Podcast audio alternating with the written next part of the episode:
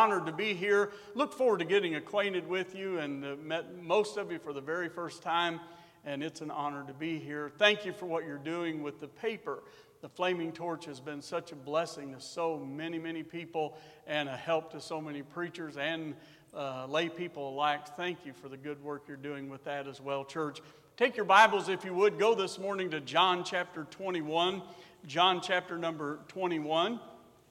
And uh, I was uh, preaching my aunt's funeral the other day and reminded folks to be sure they had their phone on silent or turn it off. And uh, I was at a funeral one day, and uh, a guy's phone went off, and that's bad enough and embarrassing enough, but he answered it. And he thought he was whispering. He said, I'm sorry, I can't talk right now. I'm at a funeral. And uh, whose is it? Well, he starts telling him it's really, uh, he had no idea. I think he thought he was whispering, but we were hearing him louder than everything going on. So I, thought about that. A preacher friend of mine who's an evangelist went to his home church and he said, My pastor was preaching, and he said, I was sitting in the audience, and he said, You know, everybody's phones to be off. And uh, he said, The preacher said, uh, Seriously, I don't know. And Siri spoke up and said, Well, if you don't know, then I don't know. And he said, Talk about interrupting a service. That will tear it up. But anyway, it's good to be here, and I'll, uh, I've already checked my phone. I've got it off, I think. I'll tell you one more story, and I'm ashamed of this, but it is funny. I went to a funeral one time, honestly, the longest funeral I've ever been to. It went on for hours. When I walked in, the first thing that I did was turn my phone off. But apparently, and this was an older version of phone, I held it too long and it came back on, unbeknownst to me. There was only one empty seat in the building, it was packed. There was a young preacher sitting there, and I said, Sir, can I sit by you? He said, Oh, that'd be fine. I sat down next to him. I introduced myself, and he said, Brother Graham, I've heard you preach, but I've never met you, and I'm so excited to get to meet you. And I said, Well, I'm excited to meet you, and tell me about your work. And we visited for a few minutes. The funeral began. And uh, when I say it was a long funeral, this literally happened. Anybody want to say a word?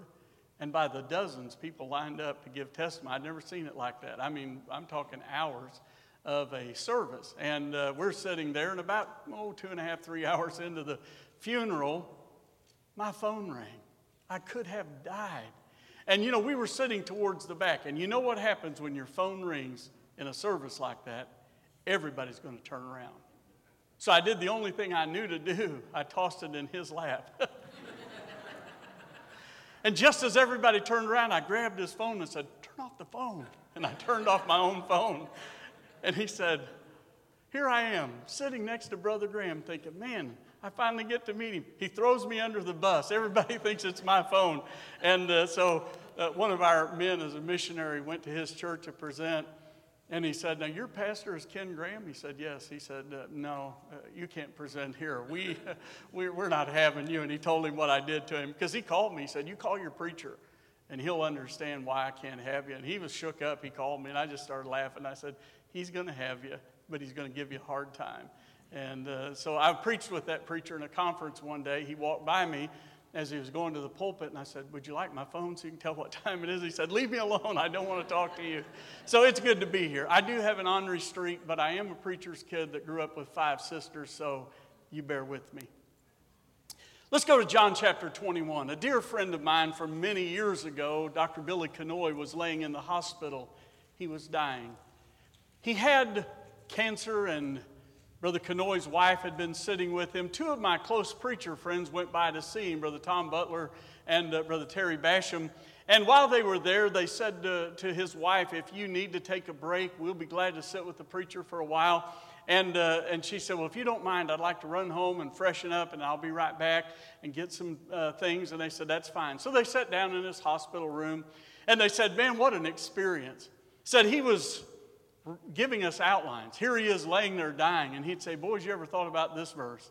And said he'd give us a full outline. He said, We had notepads and pens, and he said, Man, we're just writing down sermon outlines, and here's this dear man of God getting ready to go to heaven. And so all of a sudden, the nurse came in. And as she walked into the room, he said to the nurse, Ma'am, let me ask you a question. If you died today, where would you spend eternity? She said, Well, sir, if I died today, I'd be in heaven.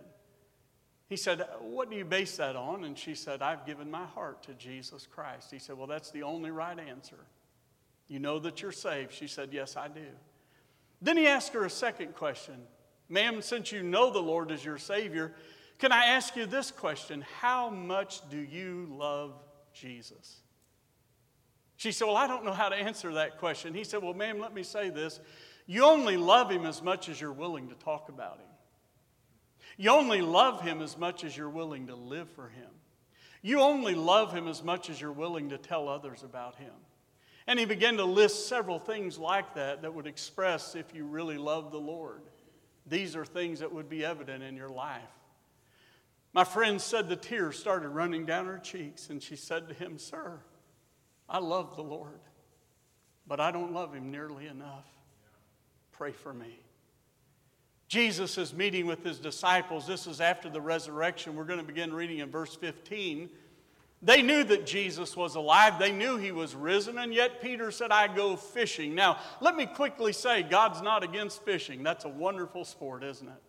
But the, the statement, I'm going fishing, wasn't a matter of just simply going out and recreationally fishing. Peter had been a fisherman uh, before he met the Lord, and basically what he was saying is, I know the Lord is risen, but I don't think he'll ever use me again. I messed up too bad. I go fishing. And the others went with him. We read in the account where, of course, Jesus said, Children, have you any meat? There's nothing worse than fishing all night, catching nothing, and then having somebody ask you, if you caught anything. They said no. And you know, Jesus instructed them, and the next thing you know, all of these fish are in their nets. So after they come to the shore and Jesus has already prepared something for them to eat, they're sitting there around the fire. Let's pick up in verse 15. So when they had dined, Jesus saith to Simon Peter, Simon, son of Jonas, lovest thou me more than these? He saith unto him, Yea, Lord, thou knowest that I love thee. He saith unto him, Feed my lambs. He saith to him again the second time, Simon, son of Jonas, lovest thou me? He saith unto him, Yea, Lord, thou knowest that I love thee. He saith unto him, Feed my sheep. He saith unto him the third time, Simon, son of Jonas, lovest thou me? Peter was grieved because he said unto him the third time, Lovest thou me? And he said unto him, Lord, thou knowest all things. Thou knowest that I love thee. Jesus saith unto him, Feed my sheep. I want to talk to you this morning about that thought Lovest thou me? First of all, notice, if you will, the inquiring conversation. Jesus asked the question to Simon in particular Lovest thou me more than these? Can I say today that your position in life will not dismiss you from the quiz? This is a test that I want everyone to take today. I don't care how old you are, how young you are. I want to ask you, do you love the Lord? Now, if you've never given your heart to Jesus Christ, I don't care what you say, what argument you give, you do not love him. You cannot love Jesus if you have never received him because he was willing to leave the splendor of heaven, come to earth, die on an old rugged cross, take your sins, your sorrows, place them upon himself, die in your behalf, and give to you the gift of everlasting life. And if you do not receive it, you cannot say that you love him because you are rejecting God's only way of salvation. But I would ask you this question position doesn't keep. It, here, here's a disciple. Peter had been in the inner circle, and yet he has to ask this question and answer the question Peter, lovest thou me more than these? May I say, not only position will not dismiss you, but past accomplishments and blessings won't dismiss you from this quiz. Jesus didn't say, Peter, you remember when you did this? You remember when you did that? We're talking about a guy that was at the Mount of Transfiguration. That's a pretty special place. You understand there were 12 that were called uh, the apostles of, of the Lord in his earthly ministry, his disciples, and yet we recognize that uh, Peter was one of the three that got to go the Mount of Transfiguration. Peter is quite famous because he's the one that walked on water. Can you imagine a testimony meeting in church and somebody saying, Well, you think you did something? This guy walked on water. And yet Jesus didn't say, Peter, let's talk about all the things you've accomplished in the past. May I say, I recognize that as we get older, there may be some things we are not able to do. I understand that. But our walk with God today needs to be fresh, regardless of how old we are. You may not be able to do. For instance, maybe there was a day when you could drive a bus and maybe you can't drive anymore. Maybe there was a day when you were able to teach a Sunday school class and health doesn't allow that anymore. Maybe there was a time when you were involved in a particular ministry, but age and, and health complications have stopped that. But hear me this morning there should be nothing that should interfere with our walk with the Savior.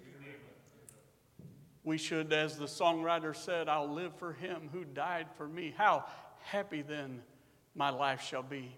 Can I say personal sacrifice won't keep you from the quiz? Peter's the one that had said, Lord, we've left all to follow thee. You know, some believers make the mistake of thinking that, uh, you know, if I sacrifice, that proves that I love the Lord. And someone wisely said that you can sacrifice without loving, but you cannot love without sacrificing. I'm not asking you, how does your sacrifice for the Lord compare to the guy next to you? But is your walk in love for the Savior what it ought to be? You know, remember when Jesus was instructing the disciples about his oncoming death. And he talked to them about how that they would flee. And remember what Peter said? Though all men forsake thee, I'm ready to go with thee both into prison and to death. Remember what Jesus said? Simon, Simon. Behold, Satan hath desired to have you that he may sift you as wheat. But I prayed for thee that thy faith fail not, and when thou art converted, strengthen thy brethren. And I don't believe the Lord was saying, Peter, when you get saved. I believe he was saying, Peter, uh, the problem is right now, you're letting the old man in the driver's seat. You know, his name, of course, Simon, remember the Lord called him Peter, that little pebble. And by the way, we know this, church.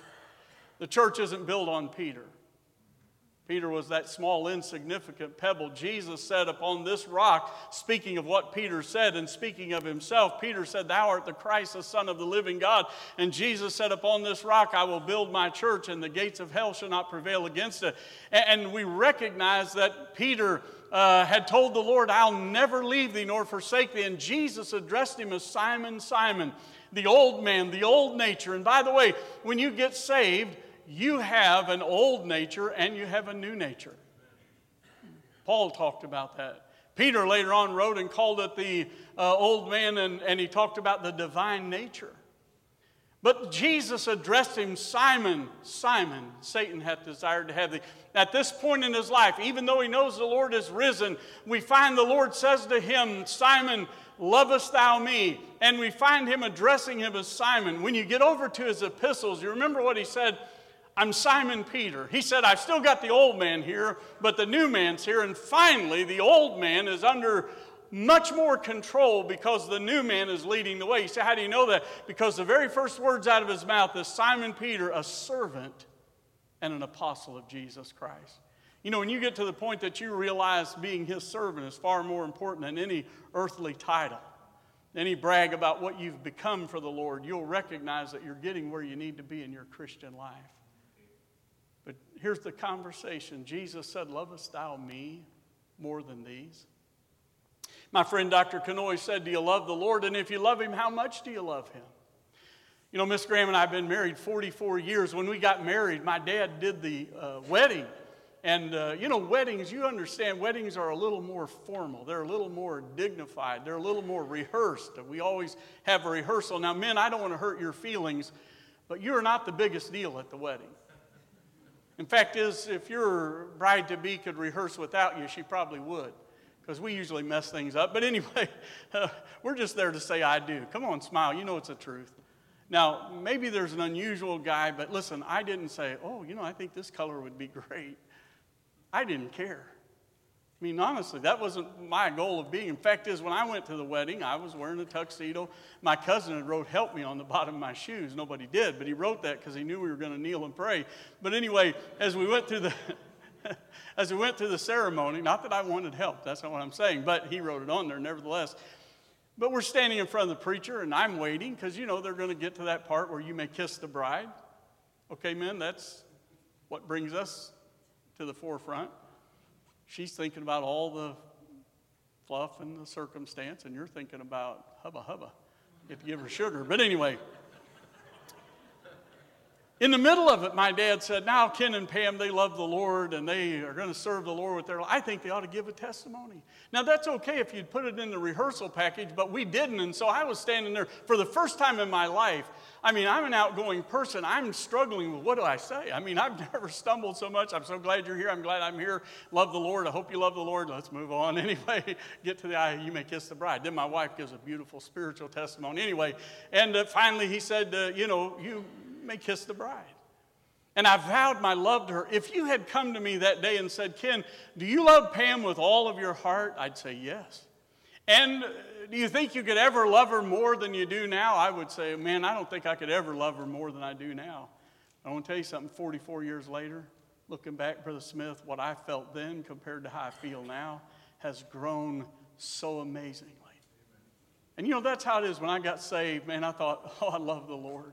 But the longer I know Him, the sweeter it grows. The longer I know him, he wants us to grow in that love. And so we find the conversation Simon, lovest thou me more than these? Notice the intriguing answer. He said, Yea, Lord, thou knowest. And yet the Lord asked him three times. Perhaps because Peter had denied the Lord thrice, he asked him the question three times. We don't know. But Peter's answer finally is, Lord, thou knowest all things. And could I say, he does know all things? We can pretend, we can put on a show, we can act like everything's all right, but God knows where we're at in our heart. And he said, Simon, lovest thou me more than these? And he said, Lord, thou knowest all things. Now, by the way, he knows the depth of our love. He knows the devotion of our love. And he is not asking him, nor is he asking you today. I don't think Jesus was saying when he said, Lovest thou me more than these? I don't think he was saying, Do you love me more than John loves me? Do you love me more than Andrew loves me? Can I say the Christian life is not a life of comparing myself by you or you by me? Here is the standard by which we must compare our lives. This book tells us how to live.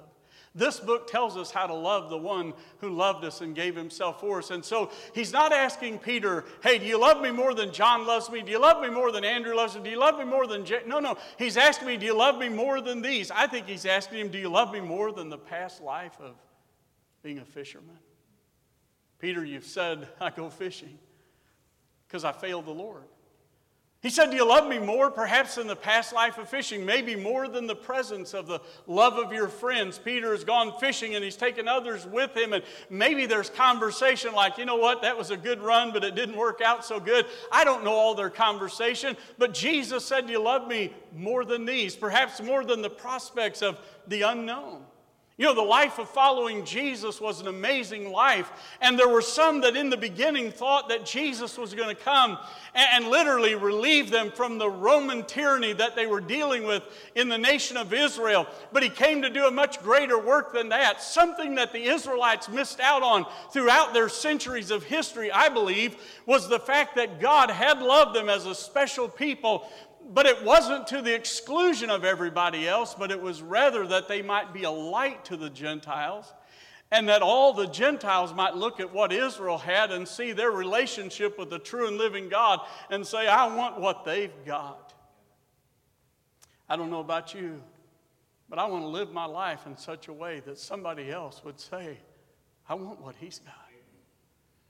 I want what she has. I want to I want to know that peace, that joy, that blessing that they have in their life. I want that to be part of my life. And listen, not, not for a bragamony, but to influence the world. Listen, our world needs to see in the craziness of the, of the day we're living in that there are people that do know the Lord, people that know everything's all right in my Father's house, that there's hope on the horizon.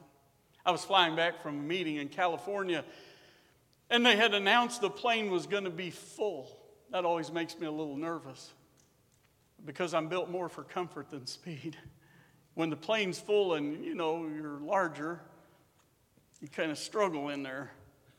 And it was so exciting because they were getting ready to said we're closing the door and the entire plane was filled except I'm in the aisle seat, there's a middle seat and a gentleman by the window and there's no one between us. I was like, God is so good. Anyway, and I'm sitting there and we strike up conversation. I begin to talk with him and He's a Muslim fellow, and he begins to tell me that he had moved here from Pakistan and how that his dad had been executed, his uncle had been executed, his brother had been executed. And he said, I left because they want to kill me. And then he said something interesting. He said, These are people that are supposed to be of the same religion that I am. He said, They're killing us. And he said, So I came to America and uh, I began to witness to him and tell him about, you know, the Lord. And he said, You know, something that I find interesting about you Christians he said, I know there are different kinds. And here's what he said. This is, a, this is an unsaved Muslim says to me, I know that there are Catholics. I know there are Protestants. I know there are Baptists. I thought, wow, he's pretty smart. But anyway, and uh, he knew the distinctions. But anyway, he said, I, I know that there are differences. But he said, and obviously there must be some areas that you don't agree on. But then he said this at the end of the day, you don't kill each other. I said, You know why? Because the message that I have is a message of love and not of hate.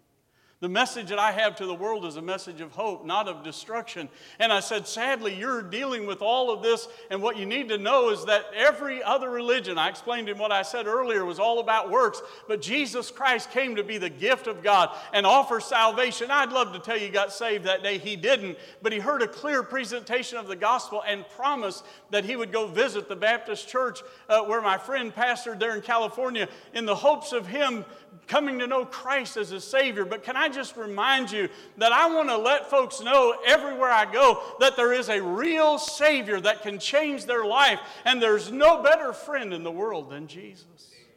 You love me more than the prospects of the unknown? You know, in verse 21, uh, we know, of course, verse 18 and 19, the Bible tells us at least hints to how Peter's going to die. And it says here, uh, verse 18, Verily, verily, I say unto thee, when thou wast young, thou girdest thyself and walkest whither thou wouldest, but when thou shalt be old, thou shalt stretch forth thine hands, and another shall gird thee and carry thee whither thou wouldest not. This spake he, signifying by what death he should glorify God. And when he had spoken this, he said unto him, Follow me. You know, Jesus tells him, You're going to one day face death, but follow me. And of course, his immediate response is to ask the Lord, Well, what shall this man do? And I want to remind you again in verse 21, he's asking about John, Lord, what shall this man do? I would remind you that our goal in life is to get so honest with God that we would come to revival meeting and say, Lord, I do want you to speak to others, but while you're speaking, Lord, speak to my heart. You know, it's so easy to say, I'll tell you, John sure needs straightened out, and James sure needs straightened out, and, you know, my brother Andrew, he really needs help. And Lord, if you would just deal, and, and yet ignore the fact that God's trying to do something for me. Lord, what do you want in my life? Peter, lovest thou me more than these? We notice number three, the intended goal. You know, no doubt Peter was confused and probably in a little bit of a turmoil, knowing after he had so boldly said, Though all men forsake thee, I will never forsake thee. And Jesus said, I'll guarantee you, you're going to forsake me because uh, before the cock crows, uh, thou shalt deny me thrice. And can you imagine what happened? I've always thought about when Peter denied the Lord that final time, and Jesus was going by, and the scripture said that the Lord looked on him, and he went out and wept bitterly. I've already said enough about Ken Graham that you know that I had a little bit of honoriness in my life. Thank God for my parents that were there to drive it from me at times. Anyway. But you know, when I was a child growing up, like the children in here, there were times that I disobeyed. There were times that I got in trouble. And my dad would have to correct me. They'd have to have that talk and then that little communication, something foreign to children today, but, uh, you know, that spanking. But anyway, I'd go through that process. And I'll tell you, as a child, I was not excited about getting in trouble. But can I tell you what was the hardest part of all? It was when my dad would start talking to me. Oh, my mother would say something like this Honey, we expected so much more out of you than this. You've let me down. My dad would say, Son, I, I know I've raised you better than this, and I can't believe it. And, and can I tell you, though the spanking at the moment might have hurt, those words cut deep. You know why? Because I love my mom and dad, and I didn't want to disappoint them. And there have been times when my heavenly fathers had to call me in and say, I thought you loved me, and look how you failed me. Look how you did what you shouldn't have done, or how you denied me, or how you didn't speak up for me. And oh, when he begins to prick my heart through the work of the Holy Spirit, I find myself saying, Lord, I'm so sorry. I don't want to let you down. The, I, because you loved me enough to save me, I want to live for you. How do you feel about it today? Well, I've failed the Lord since I've gotten saved, but there's never been an absence of a desire. In my heart, there's been a longing to want to please Him because He saved me. And oh, Peter, lovest thou me? Here's the intended goal. Jesus said, Peter, I forgive you. I'm not done with you. Aren't you glad that God didn't throw the clay away? Aren't you glad that God wasn't finished with Peter? Aren't you glad that God said, Peter, I know you denied me, but I told you when thou art converted, strengthen thy brethren. I forgive you. And not only that, Peter, I want to fellowship with you. Aren't you glad the Lord's forgiveness is not like man's forgiveness? I'll forgive you, but I'm not going to forget it. God said, Peter, I forgive you, and I want to fellowship with you. Oh, what an invitation when Jesus said to him, Come and dine. I think about this. Jesus said, Peter, I want to fill you with my spirit, and I'm going to enable you to do things beyond anything you ever imagined. I don't think it's by accident that on the day of Pentecost, God chose Peter to stand and preach. I believe with, uh, with all my heart, God let him know that he truly was forgiven and he would use him in a marvelous way. Someone said Peter stood by three fires in his life. One was the fire of failure when he was at Caiaphas's house. And boy, that fire was burning, and they said, Hey, you're one of his. I recognize your speech. No, no, I don't know him. And before long, Peter denied the Lord three times. The fire of failure. Listen, if you've lived life very long, probably at some point or another, you've stood by the fire of failure. Said, Lord, I let you down. Someone else said he pointed to the fire of forgiveness. And that's where he's at right now sitting at the feet of Jesus, and Jesus said, Lovest thou me? And Peter said, Lord, thou knowest all things, and I do love you. And I believe what Jesus was saying as he did an inventory is, Peter, if you love me, live for me. If you love me, feed my sheep. If you love me, let your light so shine before men. If you love me, Peter, let's get about our Father's business. And then, of course, the fire of fullness on the day of Pentecost when the power of God fell. And he stood and preached with such power the Bible said that about 3,000. So, what an amazing thing happened that day. God used him once again. Let me ask you a question today. Where are you at with the Lord? Do you know him as your Savior? If you don't, that's where it begins. August 12, 1970, I realized I was a sinner. I recognized that Jesus was the Savior. I repented of my sins and received Christ into my heart, and He gave me the marvelous gift of salvation. And from that day to this, I have the assurance I'm on my way to heaven. But then the next question I ask if you know Him as your Savior, are you living for Him? How much do you love Him? Is the love that you have for Christ where it ought to be, or has it gotten a little cold? Has he, have you felt a little indifferent? Have maybe you just felt a little bit distance? You know, I love the Bible says, draw nigh to God, He'll draw nigh to you. You say, Brother Graham, I'm on the front line living for God all that I can. Then let me encourage you, keep on keeping on keep on serving on. Let's bow our heads for prayer. Our heads are bowed, eyes are closed, no one's looking around. Our pianist is coming in just a moment. We'll have a song of invitation.